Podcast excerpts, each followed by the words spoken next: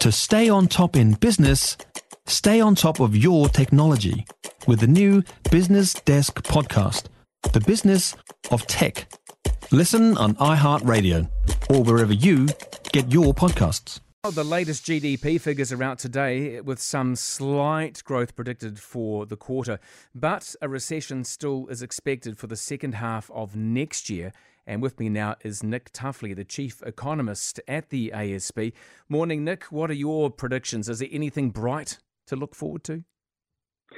Well, we're expecting pretty strong growth for the quarter of 0.9%. So we have seen uh, the economy hold up, I think, pretty well over 2022, which is one of the reasons the Reserve Bank's feeling it needs to lean quite hard against it. But one thing that we expect to be coming out in the figures today is that we'll see further signs of the international tourism recovery coming through, and that's going to be supporting things like the transportation sector. Uh, and you can certainly see some more signs of life on the street from that as well. Yeah, we've heard some figures around international tourism. It certainly is proving once again to be a huge part of our economy, isn't it? Well, it was essentially providing as much revenue as what the dairy sector did before COVID hit. So when you take out that sort of revenue, um, that's a big hole that we had to fill. So, uh, and a lot of pressure on that sector as well. So it's really good to see it starting to recover quite strongly.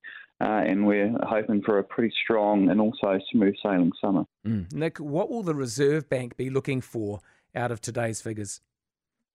Well, Reserve Bank itself is, expecting strong growth of 0.9%, so they're not going to be too surprised if it's reasonably solid. I think what they're going to be looking for is look, what is this going to be telling us about the momentum going forwards? Because the Reserve Bank is clearly wanting the uh, economy to slow down. It does need to see demand slow back down to something a bit more sustainable. So, if it sees some some signs of resilience uh, in there, um, more than what it's expecting, that's going to make it a bit wary that the economy is just keep continuing to shrug off these rate increases uh, going forward. Uh, if growth is looking a lot a lot weaker, then that will probably give it a bit more comfort that uh, monetary policy is starting to have a, a, bit of an impact, and and that could mean that it doesn't need to work quite as hard next year because the Reserve Bank is expecting to push the cash rate up to five and a half percent hmm. uh, sometime next year. Yeah, well, the word recession sends shivers. Most most of us just can't stand it. Really, it's that shivers down the spine. What can we anticipate?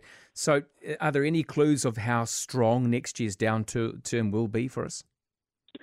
Well, our view is we're going to have pretty flat growth for about 18 months. We, we've got the Reserve Bank expecting a, a recession for 12 months. We've had Treasury yesterday, a recession for nine months. So I think the key message is the economy is going to be um, very uh, weak for um, a period. A lot of the impacts are going to be concentrated in households. That's where we expect outright spending volumes to contract, and that's going to flow through to construction as well. So think of it as households are feeling a lot of the pressure of living costs, of rising interest rates, and that's going to flow through to those parts of the economy that heavily support um, all that consumer spending and housing construction. Mm.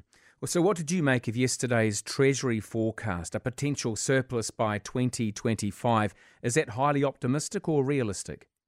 Uh, well, we were a, a, little bit surprised that it was still going to come through that soon. We thought it might take a year later.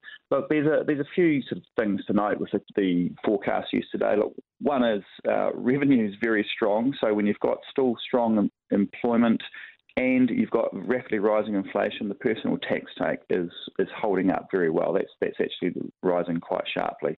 Look, the issue I think is going to be is in an, an environment of high inflation. It's going to be quite challenging to sort of keep a lid on spending, and so that's the thing we'll need to watch for, particularly next year uh, when it's an election year. Mm. Hey Nick, thank you so much, and a merry Christmas to you, your colleagues, and your family. Thank you.